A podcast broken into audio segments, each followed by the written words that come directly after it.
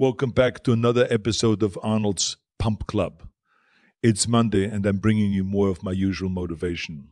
But today we're going to look back at what you promised on January 1st and look ahead to what you can still accomplish by the end of the year. I'll also share the latest research about whether or not fruit is still considered healthy. I created this podcast because I believe that fitness is for everyone. So I'm using the power of machines to help me deliver news, motivation, and advice that will make you happier and healthier. And because I know you're busy, I won't take up too much of your time. I am not a cybernetic organism, but I do have an important mission to build the positive corner of the internet and lift up the world. There's too much negativity online and I want this podcast to give you the support you need to become a little bit better. I have to admit, I've been blown away by all of your responses to the documentary about my life on Netflix. And some of my favorite messages have come from our little village here. Uh, some of you pointed out that when I explain how I kept track of my workouts by marking on the wall of the gym, it reminded you of how I asked you to write down three daily goals in January and mark them off every day. That is exactly where the idea for the New Year challenge came from. I have seen the power of writing things down. So you see them right in front of you as you cross them off. And I wanted all of you to discover that power too.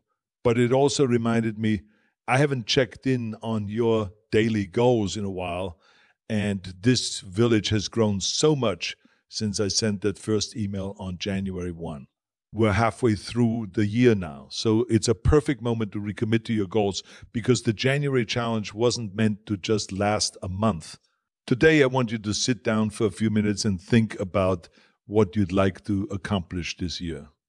In January, so many of you wanted to train every day, learn a new language, read more, and take more steps. I loved seeing all of the big things you wanted to accomplish by breaking them up into daily habits. What three things do you want to work on every day? Write them down on a note card and put them on your bathroom mirror or refrigerator. Whether your goals are to walk every day, study German or Spanish, or read more books, you're going to make a tally mark next to each once you do it. This is about counting your reps. And no matter what, by the end of the day, I want you to mark it off if you're brushing your teeth and realize you haven't read, sit down and open a book for 15 minutes.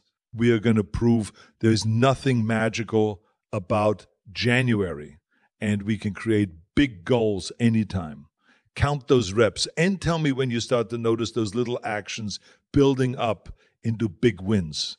Now, let's talk about a question I've been hearing a lot. Many people think that sugar is the root of all health problems.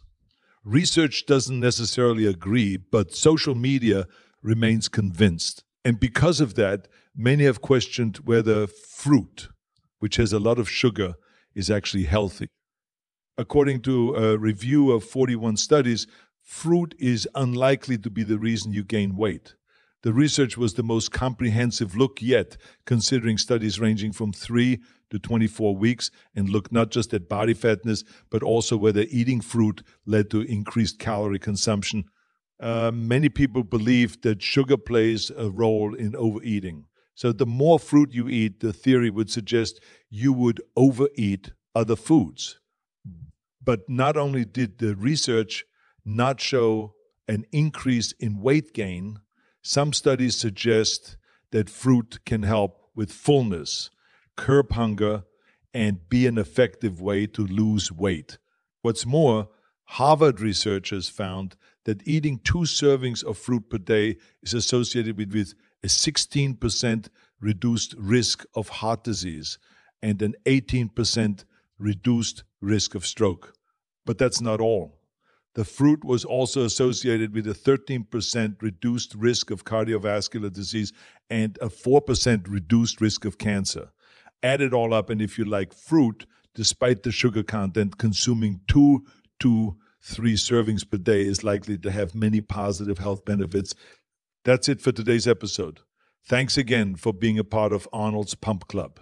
This village would not be possible without all of you. And thank you to our editors in chief, Adam Bornstein and Daniel Ketchell, who helped me with this podcast and our daily newsletter. We are building the positive corner of the internet, and the three of us are here to support you. If you enjoyed this podcast, please leave a review. We love hearing from you. Together, we have the strength to lift up the world